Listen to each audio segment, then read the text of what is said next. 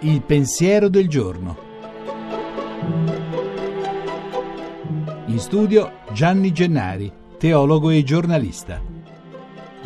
Nelle messe oggi risuona una parola che basterebbe da sola a dire tutto della fede della Chiesa. Durante la cena, che chiamiamo ultima della sua vita normale, Gesù dice agli Apostoli che ora tutto dovrà essere chiaro, la gloria di Dio Padre e la sua stanno per compiersi. E aggiunge, figlioli, ancora per poco sono con voi, vi do un comandamento nuovo, amatevi tra voi come io ho amato voi una parola impegnativa. Loro hanno visto come lui li ha amati e quella stessa notte lo vedranno ancora di più. Darà la vita sua per loro e per tutti, lui. Amare vuol dire questo, essere disposti a dare la vita, e non basta. Lui aggiunge una parola importante, come un timbro di verifica di tutto. Da questo tutti riconosceranno che siete davvero miei discepoli se vi amerete tra voi.